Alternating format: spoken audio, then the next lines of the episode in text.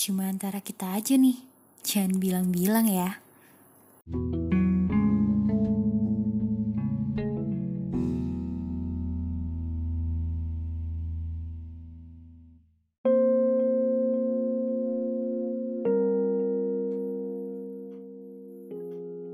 Hmm.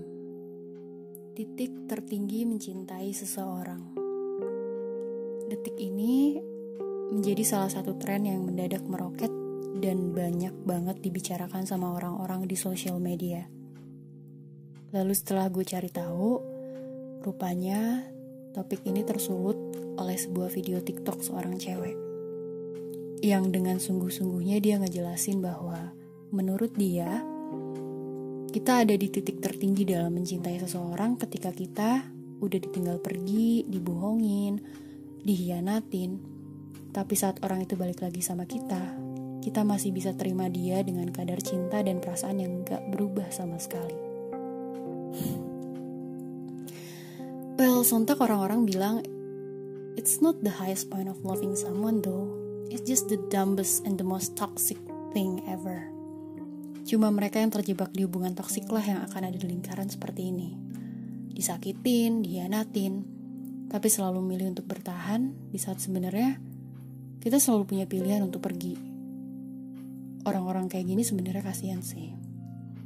Karena gue sendiri pernah join ke sebuah komunitas yang berusaha untuk membantu orang-orang atau penyintas yang ada di toxic relationship ini untuk mengenali hubungan mereka yang gak sehat dan mencoba untuk keluar dari hubungan itu. Karena bagi mereka sendiri, sebenarnya memang kondisinya gak semudah itu. Kasarnya bisa dibilang orang-orang yang ada di toxic relationship ini emang akan melihat semuanya lebih gelap aja. Mereka udah kayak dibutakan oleh cintanya, jadi mereka tidak tahu apakah itu cinta atau memang itu adalah sesuatu yang bodoh seperti yang orang-orang itu bilang gitu kan. But well, when we talk about this thing, titik tertinggi dalam mencintai seseorang, gue jadi ingat sebuah kejadian besar dalam hidup gue. Kejadian yang akhirnya membuat gue sadar pada dua hal. Pertama, sebenarnya bagi gue pribadi, titik tertinggi gue dalam mencintai seseorang adalah ketika gue pada akhirnya melepaskan, merelakan demi kebaikan, dan bukannya bertahan atau memaksakan kehendak dan keadaan. Kedua, semua orang tuh pada dasarnya akan berproses kok untuk akhirnya bisa sampai ke tahap merelakan. For me, it happened when my mom passed away. Saat itu kejadiannya, ya kalau bisa dibilang mendadak juga enggak sih. Cuma kayak nggak disangka aja. Karena momennya ketika gue sekeluarga lagi liburan nih keluar kota. Terus tiba-tiba di sana nyokap gue ambruk, kolaps. Dijemput sama ambulans, masuk ICU, koma. Can you imagine? Ketika lo liburan tapi tiba-tiba berubah jadi mimpi buruk. And at that time, as a teenager, gue jelas-jelas meronta. Gue gak terima sama keadaan dan realita. Apalagi pas dokter bilang kan hidupnya dikit banget. Gue nego. Gue minta sama Tuhan, gue berdoa. Atau lebih tepatnya gue memaksa pada Tuhan untuk nyembuhin nyokap gue. Bikin nyokap gue bangun lagi karena gue masih butuh dia. Apalagi saat itu gue ada di ujung sekolah gue menjelang ujian akhir nasional. And I had so many plans for her after the school. Dan rasanya terrible banget ketika pulang liburan ngebayangin ada satu anggota keluarga yang hilang dan itu adalah nyokap.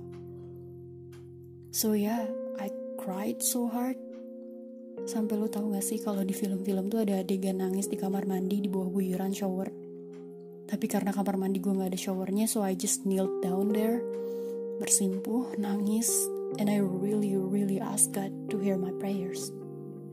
Gue bilang, ayo dong, sembuhin nyokap gue. Gue sayang dan cinta nih sama dia, gitu. Dan seminggu berlalu, hari-hari terus berjalan, gak ada perubahan sama sekali. Semuanya malah memburuk tapi gue mis gue masih aja minta sama Tuhan untuk sembuhin nyokap gue dan gue selalu bilang atas nama gue cinta banget sama nyokap gue gue selalu bilang gitu please bring her back. I always beg God. Gue memohon sama Tuhan untuk bawa balik nyokap gue, sadarin lagi, bangunin lagi. Itu aja terus. Sampai di satu hari, kayaknya itu adalah salah satu kondisi terburuk nyokap gue sih selama masuk ICU gitu. Di jam visit ketika gue besuk beliau, I saw blood in her catheter and she's bald already. Gue lihat ada darah di kateternya dan karena beliau harus menjalani operasi di kepalanya, beliau harus dicukurkan. Di saat itu rasanya jantung gue kayak ditohok. And I felt like I asked to myself, ini yang katanya lu cinta banget sama dia. Memaksakan kehendak, minta Tuhan buat bikin dia bertahan. Saat sebenarnya itu cuma bikin nyokap gue mungkin kesakitan. And you know what happened after that? Setelah sadar itu, gue akhirnya stop. Gue gak lagi berdoa dengan mendikte Tuhan untuk tetap mempertahankan nyokap gue atas nama cinta. Instead, I whispered to God and I said, God, you know I love her so much and nothing can replace my love for her. But seeing this, if she'd be happier to go now, Just take her. Gue tiba pada momen akhirnya gue minta sama Tuhan untuk mengambil nyokap gue kalau itu memang yang terbaik. Kalau itu emang bikin dia lebih happy. Dan benar adanya. Gak lama setelah gue melepaskan ambisi gue, hasrat gue, buat terus bersama nyokap gue.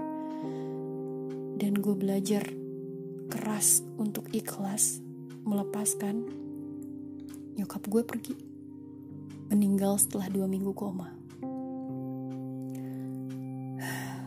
That's why for me personally, titik tertinggi mencintai seseorang itu bukan ketika kita memaksakan kehendak buat bertahan, buat terus bersama, padahal kita tahu itu cuman menyakitkan. Titik tertinggi mencintai seseorang adalah ketika akhirnya kita justru bisa melepaskan, merelakan buat kebaikan. Entah kebaikan dia atau kebaikan kita bersama. Menurut kalian gimana?